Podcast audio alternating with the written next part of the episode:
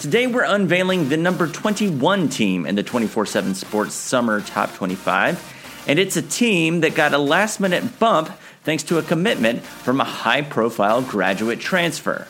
It's June 5th. My name is Connor Tapp, and you are listening to the 24 7 Sports Morning Blitz. Many are predicting LSU to win as few as seven games in 2018. If that happens, it will be the Tigers' lowest win total since 1999, when they won three games in the final year before the dawn of the Nick Saban era. But are things really so dire in Baton Rouge? Shea Dixon of Geaux 24 7 joins us now to preview the 2018 Tigers. Shea, we've got LSU at number 21 in our summer top 25. You were not given a ballot, but if you had been, is this about where you would have put the Tigers? I'd say that's fair, uh, right? Now, I looked at a number of reasons why um, LSU finished outside the top 25 last year. Um, they obviously lost to Troy. They got blown out by Mississippi State, and they rebounded well uh, after that Troy loss. They actually uh, finished out the season with only the loss to Alabama. It was a close game in Tuscaloosa, and then they got beat by Notre Dame. And, and you lose some pieces. Guice, obviously, Donte Jackson and DJ Chark were high draft picks. You lose a senior quarterback in Danny Etling, uh, and then guys like Arden Key and the like. So they have pieces to replace. But the one thing I do like, a third year of Dave Aranda as defensive coordinator, you know that they've always got some weapons at receiver. Um, and they now, and obviously this sort of shakes up, I think, Connor, a lot of people's outlook on LSU is they have a new quarterback, and we'll see how good Joe Burrow can be if he is indeed the guy who wins out on the starting job. But uh, yeah, I think that between 15 and 25 is what most LSU fans think the start of the season will be. And, and I think really more than anything, Connor, everybody, for me especially, I feel um, that you could put them wherever right now because with their schedule, if they win, they'll be the number one team in the country. If they don't, they won't be anywhere close to the top 25 because I was reading the other day, someone did a prediction, I believe it was maybe Athlon Connor, who had the top 25 teams at the end of the season.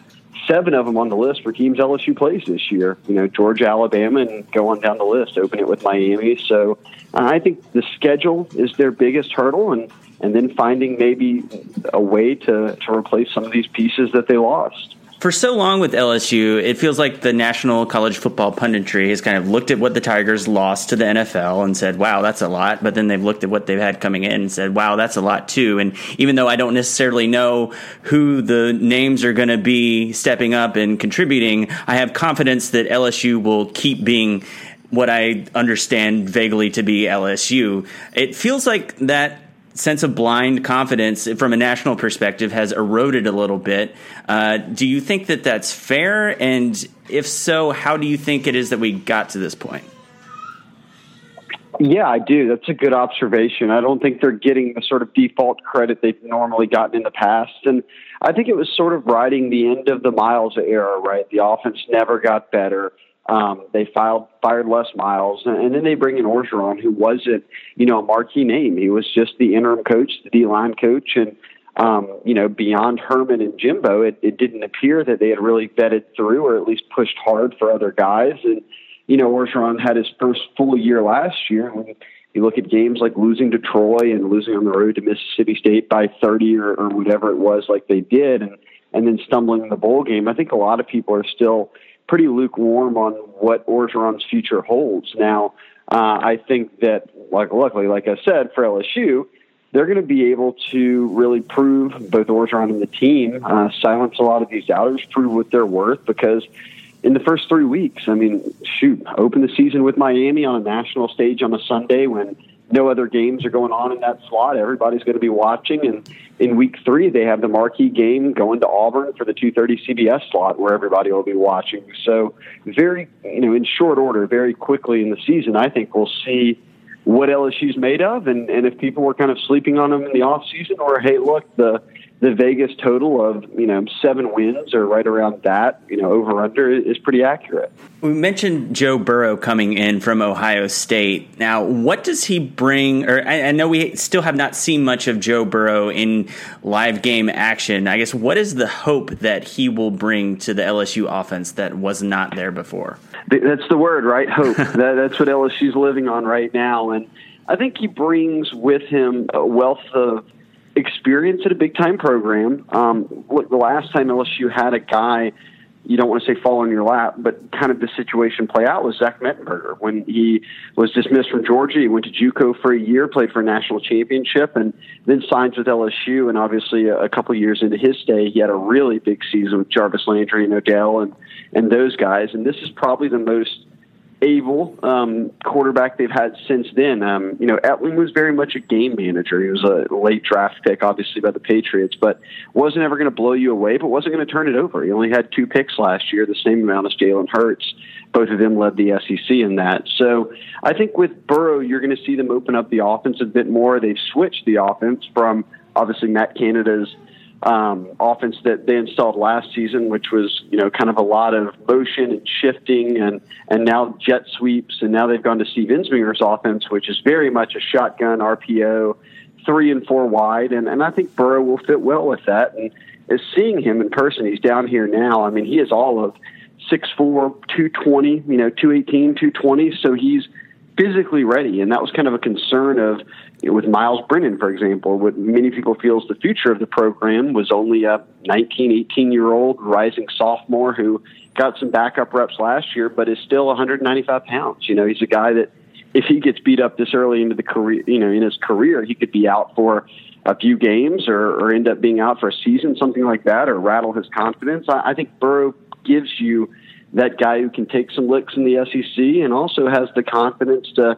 um, hey, look, I've sat and learned behind some quarterbacks and under under Urban Meyer, and you know I know what I'm doing, and this is my time to shine. And I don't think they had that with any of their other quarterbacks on roster at the moment. So uh, I, I think that more than anything, he brings a, a level of hope and and really a good arm. And, and I've said it all along. Many times we've come to find out that Ohio State's backup or third better than what everybody else has. So LSU is going to roll the dice and see how good he looks.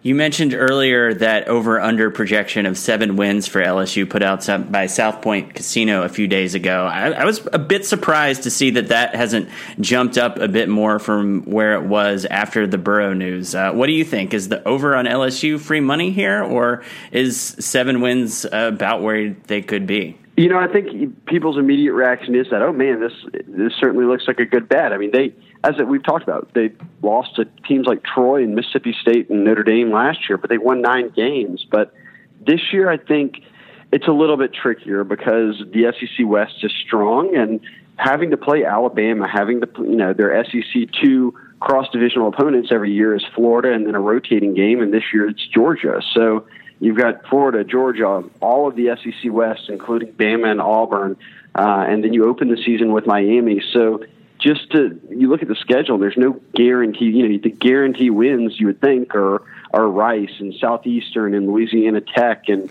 then you get into the Arkansas and A and M's and and Ole Misses, and those are the games that LSU's going to really have to win uh, if they hope to to get above that seven threshold or the eight or nine wins. Because uh, if not, then yeah, Vegas is dead on because there are no gimmies in that stretch of a really powerhouse top 10 to 15 teams that certainly are uh, are holding a lot more hope for their season than LSU's got and and are returning some pieces that are a little bit more experienced than LSU. So I've I've looked over the schedule time and time again even after Burrow and it's tough for me to say, hey, I feel really good about them winning eight games because I could easily see them, you know, splitting some games here and there and ending up with six or seven wins, which is very odd to say for an LSU program that – hasn't you know been to that level in 12, 15 years. So we'll see. I, I think that they'll probably eclipse that. I bet that they get to eight or nine wins just because they they showed motivation last year. The team was certainly down and out after losing at home to Troy. That's about as low as it gets for an LSU program right now. And they turned around and didn't fall apart. As I said, they won every game the rest of the way except for Alabama, and there were six games left on the schedule. I think at that point. So I do think that it's a team that will still rally. You know, even if they get beat up a time or two, they they won't let that affect them. So I do think that they eclipse it, but it's not going to be as easy as uh, as many might presume. If LSU does indeed surpass that over under projection by, say, two or more wins, what do you think will have gone so right for them? For starters, what we're presuming, what I'm presuming, is the defense is going to be good. And a crazy stat since, believe it was 2009, I was looking up the other day, LSU hasn't ranked outside the top 25 nationally in defense in that stretch. And in 2009, they were 26th. So they've always had a good defense. Aranda's the best D coordinator they've had in that stretch. I think they went from the number 15 defense, the number 10 defense last year. Their defense this year is certainly a little bit better than what they had last year. So you're looking at a defense that'll be a top 10 defense. So that's going to keep them in a lot of games and, and win them some games. And they went out and signed a really the best kicker in the country, really on the on the you know JUCO undergrad, you know JUCO NC or Division two uh, in JCA, all that. Uh, he won the Freddie Mitchell Award last year and, and signed with LSU. So uh, I know it's a kicker, but in the SEC, that's big. We've seen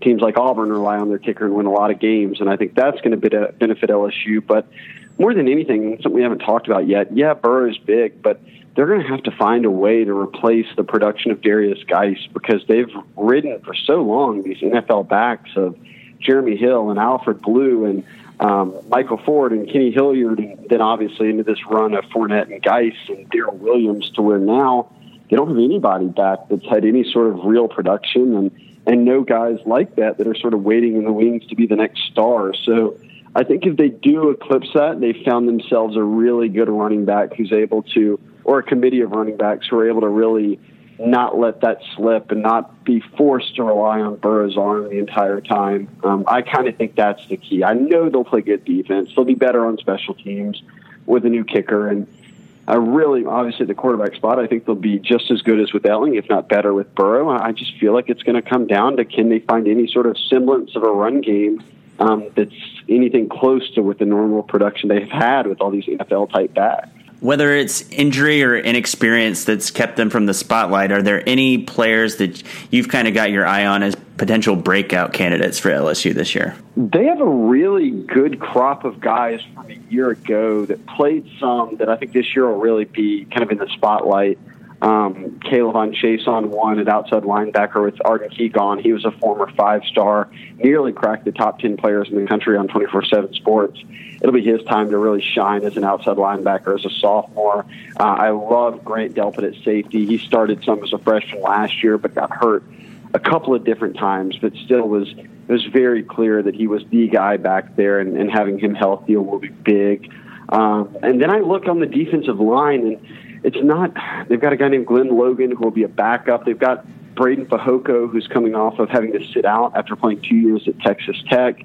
Uh, and then they have uh, Ed Alexander, their starting defensive tackle, who was banged up and probably missed three or four games last year. And they were so thin on the D line that um, that's what happened to him at Mississippi State. The state just kept pounding them, and uh, they ended up having, I think they had four or five D linemen injured that game. And all three guys that played in the 3 4 had to play every single snap. And, and by the end of it, they were just gassed. And that won't be an issue for them this year because some of these younger D linemen who whether it was injury or, or just weren't, you know, were freshmen last year and weren't ready, uh, they'll be ready this year. So I think that that will be defensively. We'll see a lot of guys that fans didn't know before sort of step into the spotlight, and much like I would say Devin White and Greedy Williams did a year ago. You know, weren't household names before then, but by season's end, everybody in the conference knew exactly who they were, and now they're kind of lining themselves up to be all SEC type players. Shea Dixon covers recruiting in the LSU beat for 24 7 Sports and Geaux 24 7. You can find him on Twitter at Shea Dixon. Thanks, Shea. Absolutely. Thanks, Connor. The Morning Blitz is a daily podcast that gives you all the college football news you need in a tidy 10 to 15 minute package. For each installment of the Summer Top 25, there is a companion article over on 247sports.com with additional commentary and analysis that you did not get on the podcast. Tomorrow, we're on to the number 20 Texas Longhorns. Thanks to Brad Crawford, Austin Nivison, Chance Linton, Jordan James, and Sam Hellman for their help producing the podcast while I'm technically supposed to be on vacation.